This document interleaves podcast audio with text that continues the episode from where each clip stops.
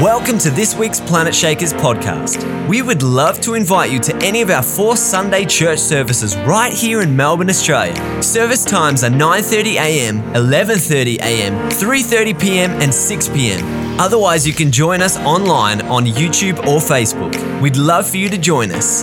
Now to this week's podcast.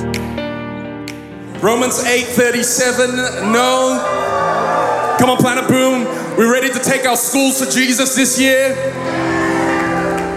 Romans 8:37 says this, no, despite all these things, overwhelming victory, everybody say overwhelming victory, is ours through Christ who loved us. Overwhelming victory, who's experienced overwhelming victory in this vision year?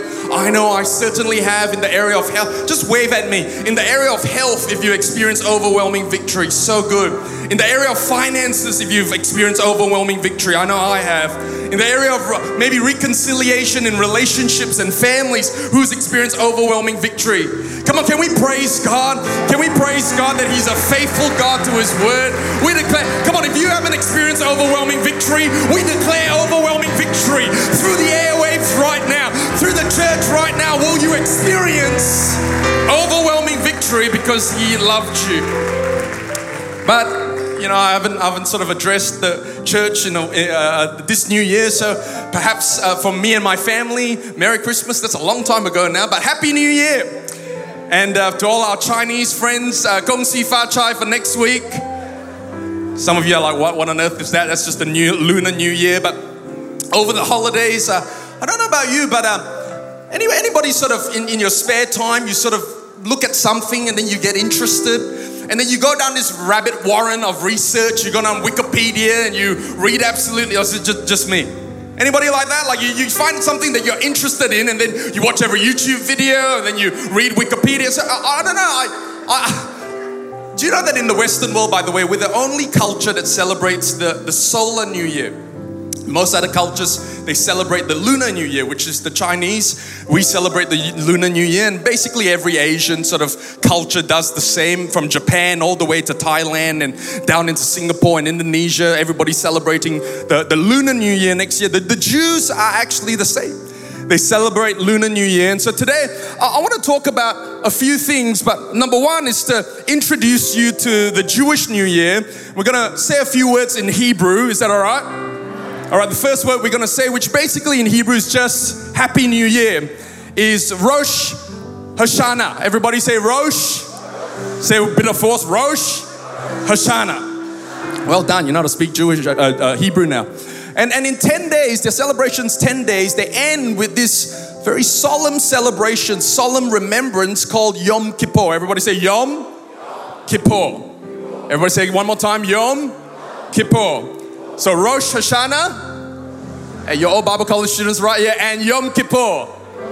Well done, in 10 days. And I want to talk to you maybe in 2 parts today. We're going to just talk about Yom Kippur because it's such an important remembrance. I love what Pastor Sam said at conference, that we remember the things that Jesus did in our lives, amen. And Yom Kippur is the Day of Atonement. Let me read some scripture to you.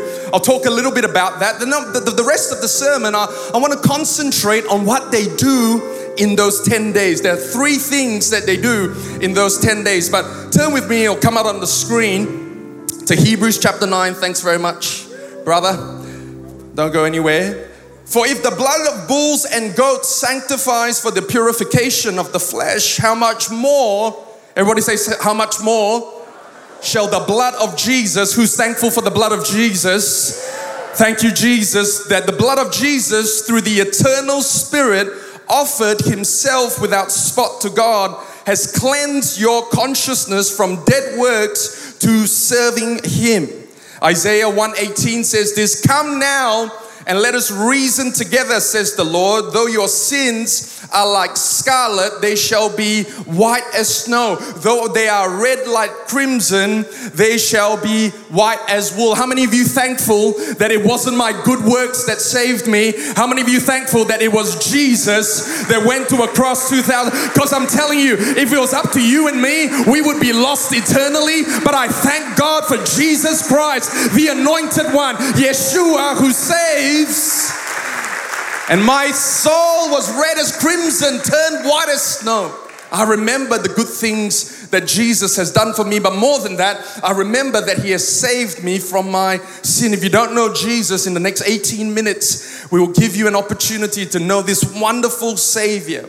Matthew 27:51 says this: there was darkness over the earth, an earthquake struck. The tombs of the dead saints were open. Jesus cries out, and this is sort of the for a Christian, this is the climactic scripture that sort of exemplifies Yom Kippur. Jesus cries out, and the curtain of the temple, you know this scripture, was torn into two from top to bottom. I'm so thankful that that's a sort of almost a metaphor, a symbol of God saying, no, man's not going to tear the curtain from bottom to top, but I'm going to tear the curtain from top to bottom at the death, burial, and the resurrection of Christ. And what does that mean? It means that God has bought access to Him on your behalf.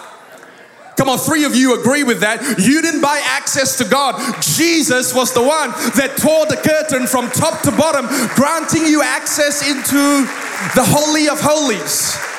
What's the Holy of Holies? So what do they remember at Yom Kippur? They remember a God that wants to draw near.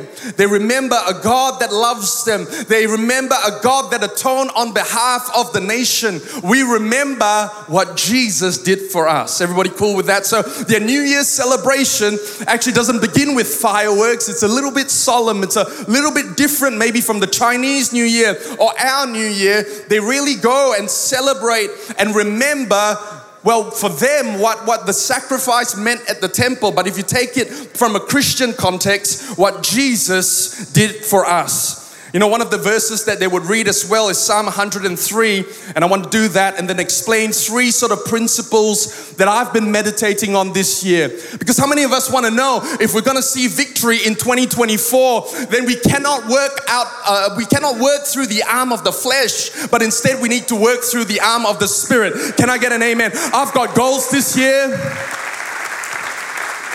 I haven't executed that yet. I was talking to Pastor Rudy in the foyer, and he's about to do a challenge where apparently they're going to do 100 pull-ups. I can't even do one. Pray for me right now in Jesus' name. But I've got a few goals. How many of you've got goals this year?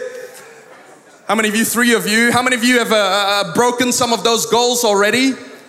You know, at New Year, I said, I'm going to eat less carbs. The problem is Pastor T came over to my house. I got a wonderful pizza oven, and those carbs are just calling out to me in the name of Jesus. Actually, my doctor said, don't eat those carbs because it affects your hay fever. I'm saying, get thee behind me, Satan.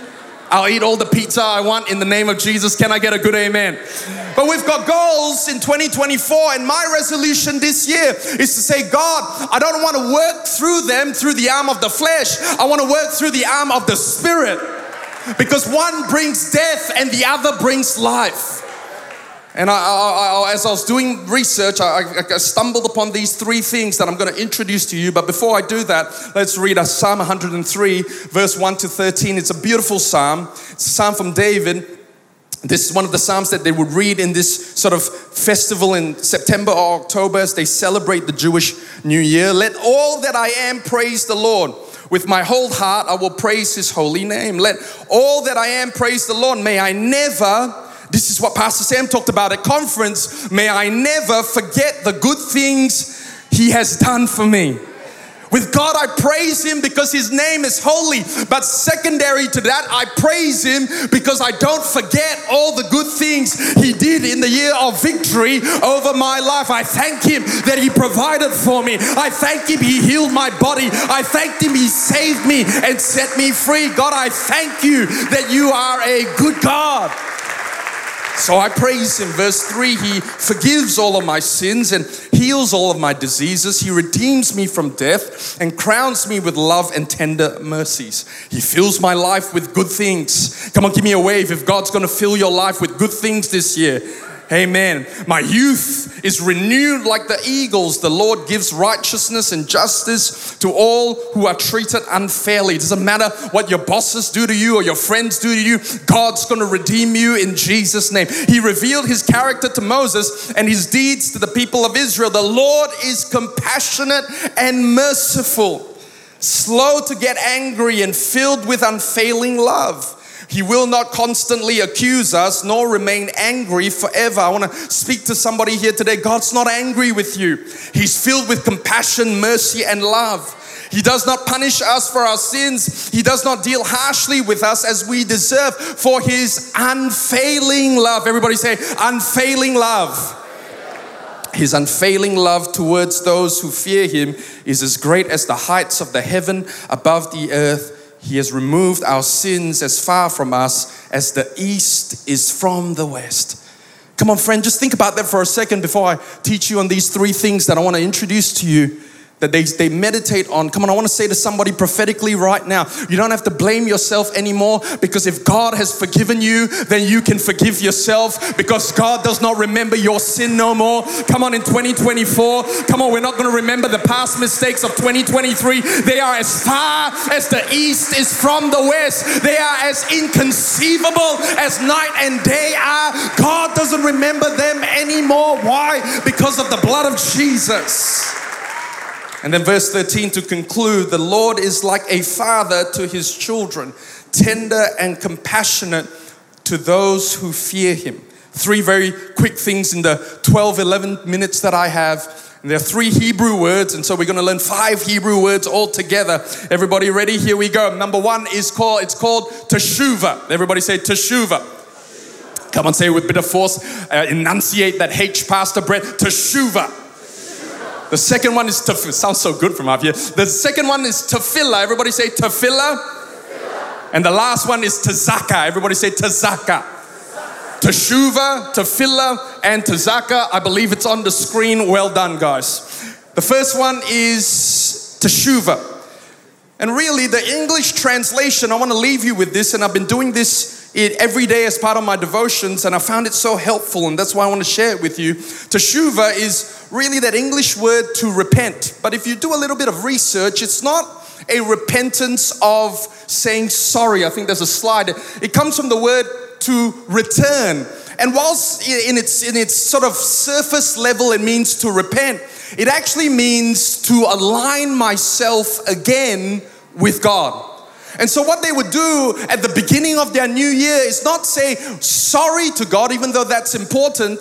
See, repentance is not just a verbal thing of God, I stuffed up and I'm sorry. No, repentance, I believe, is such a beautiful thing of daily, as we're sanctified in the Spirit. We're saying, God, I'm not just saying sorry, but I am being conscious of where you are in my life, and I don't want to be going another direction that is contrary to the direction that you are going in.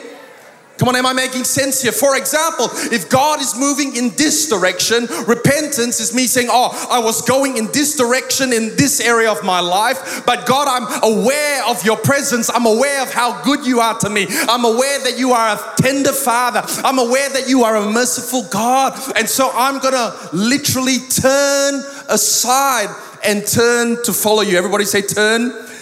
Come on, I want to encourage us this year that daily, come on, Bible college student, church member, watching online, that we're going to teshuva, which means we're going to spiritually align ourselves with God. We are literally, another version says this, we are literally going to turn our heart and the attention of our heart towards God.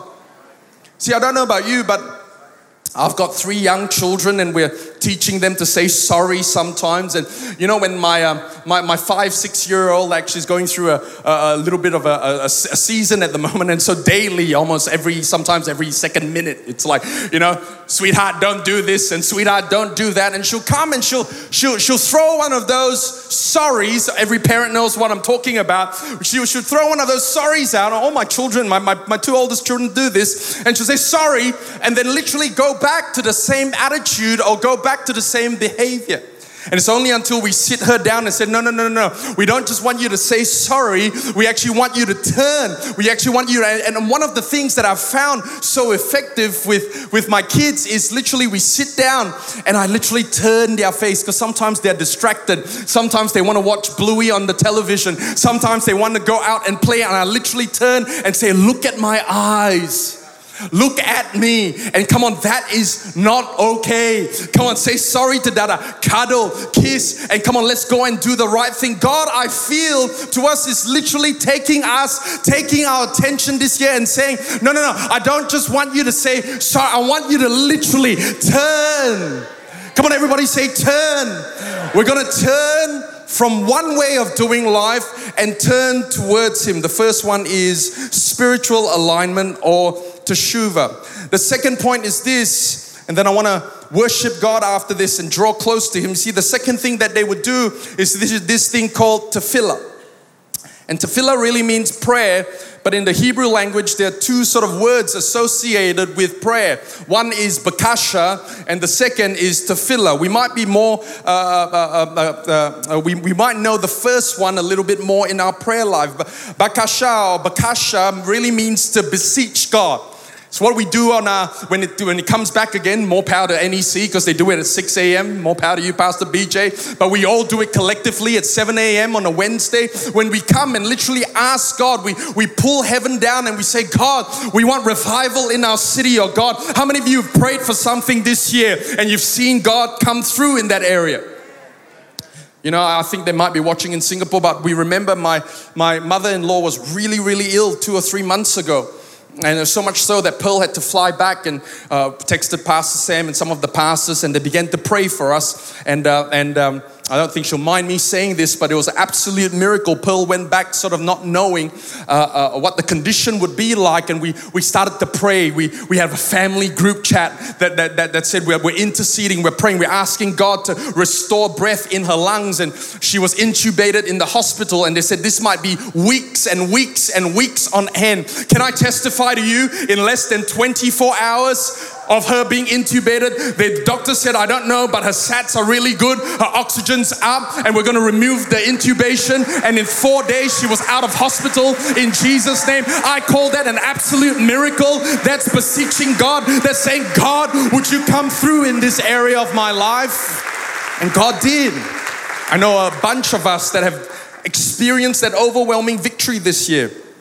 Keys, you can come, but bakasha is not what this is about. Tefillah is literally prayer. See, now that I've aligned myself, if you can sort of, I don't have props right now, but if you can help me here, use your sanctified imagination. Now that if God's there and I'm sort of following God in His direction in my finances and in what God has called me to do with my life and this year and my belief system and renewing my mind and keeping my heart soft, all those things that we sort of talk about week in and week out, I'm aligning myself. I'm in spiritual alignment with God. Tefillah is that next level. Everybody say next level. It's not alignment, it's the prayer of attachment. See, I can align myself with God, but still be far away from Him. And God's saying, no, I don't just, alignment is the first step, because you can't get close to somebody if you're going in the opposite direction. I've been married for 13 years now, I remember. Dating for 16. I remember the summer I fell in love. I told my parents as an international student, Mum and Dad, I'm not going home because there's a church conference. I've got a confession to make. It was Planet Shakers conference, but to be completely honest, it was because Pearl wasn't going home as well, and we got to hang out the whole of summer. I went everywhere she went. I went to the ballet. You know, if you know me, you know how much I don't like the ballet. Hallelujah. She went to the ballet. I went to the ballet. She went to the park. I went to the park. I just wanted to hang out with her because I was so in love with her. I wasn't going in the opposite direction. I was aligning myself with where she was going. See, but tefillah is not just alignment. Tefillah is going so close to God. That picture is in John chapter 12, where you literally rest on the chest or the shoulder of Jesus. This year in 2024, I want to encourage you not to just bakasha as in ask God what we need for the year, but instead God is asking us to tefillah, which is not only to align ourselves, but to attach ourselves to God. I want to attach myself to Him so much more this year. And every opportunity, every worship session, in my car, with my family, I want to draw close to God, because the promise is, as I draw close to Him, He draws close to me. But it's not a far away, it's not at arm's length. I literally this year, for my life and my family, I want to go so close to God that I can almost hear His heartbeat. One of the things the children love to do with me is jump in the bed in the morning. It's a little bit annoying when it's 6 o'clock in the morning, but they jump in and the kids love to sort of lie on my chest, and I said, why? Oh, Daddy, because we can hear your heartbeat. I want to encourage somebody here today. God's not a faraway God. God's not a standoffish God. God's not a God that's saying, no, you're too unclean. No, He's a tender Father. And as you repent this year, as you align yourself this year, as you say, God, I want to draw close this year, would we as a church, would we as a college, would we as a group of believers hear the very heartbeat of God for our lives and for the city?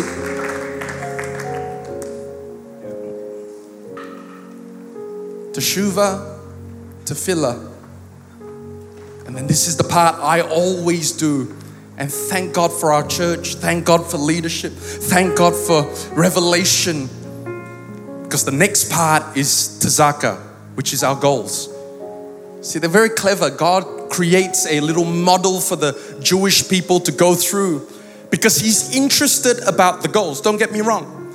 God's interested in you. There's a parable after all about the talents. God expects us to multiply our talents, but He does not want us to do it with the arm of the flesh. He wants us to do it in conjunction with the Holy Spirit, that would enable us, that would cause it to be stress-free, that would cause such ease. Wave after wave of His glory would come upon you, and you will achieve your goals, not because you're any good, come on somebody, but because He's so good in your life. And this year, I want to align myself, I want to attach myself, and then Tzedakah, now that I have repented, now that I have spiritually aligned myself, I draw close and affix myself to Him. And it's in listening to the heartbeat of God I find my purpose. Ephesians 2:10 says this, for we are God's masterpiece. He has created us anew in Christ Jesus so we can do the good things He planned for us long ago. Come on, let me read that again for somebody here. Come on, somebody in high school right now, somebody in university. Come on, you're not too small to be powerful, to be used powerfully in the kingdom of God. For we are God's masterpiece. You are His masterpiece. You are His Mona Lisa. You are His paint. You're the Sistine Chapel. You're the apple of His eye. Why? Because of what Jesus has done for you. You are new in Christ, and you can do the good things He planned for you long ago. Now that I've repented, spiritually aligned myself, Ben, you can come. Attach myself. God, you can speak to me now. I thank you, God, in 2024, I can do all things through Christ. It was this month when I started to meditate on this. Oh, I get it now. I know it took me a little bit, but I can do all things through Christ. Why? Because I'm aligned with Him, because I'm attached with Him. So therefore, everything that God has called me to do, every plan that God has for me, it's a yes and amen. Why? Because I'm aligned with God and I'm attached with God. Come on, if you believe that's for your life this year, in 2024, watching online and in the room, come on, let's praise God in this place and say, God, yes, God, yes, God. Thanks for joining us today. I hope that your faith was filled and you were encouraged. If you have any prayer requests or want to connect with us further, search for us on our social media at Planet Shakers. We'd love to hear from you.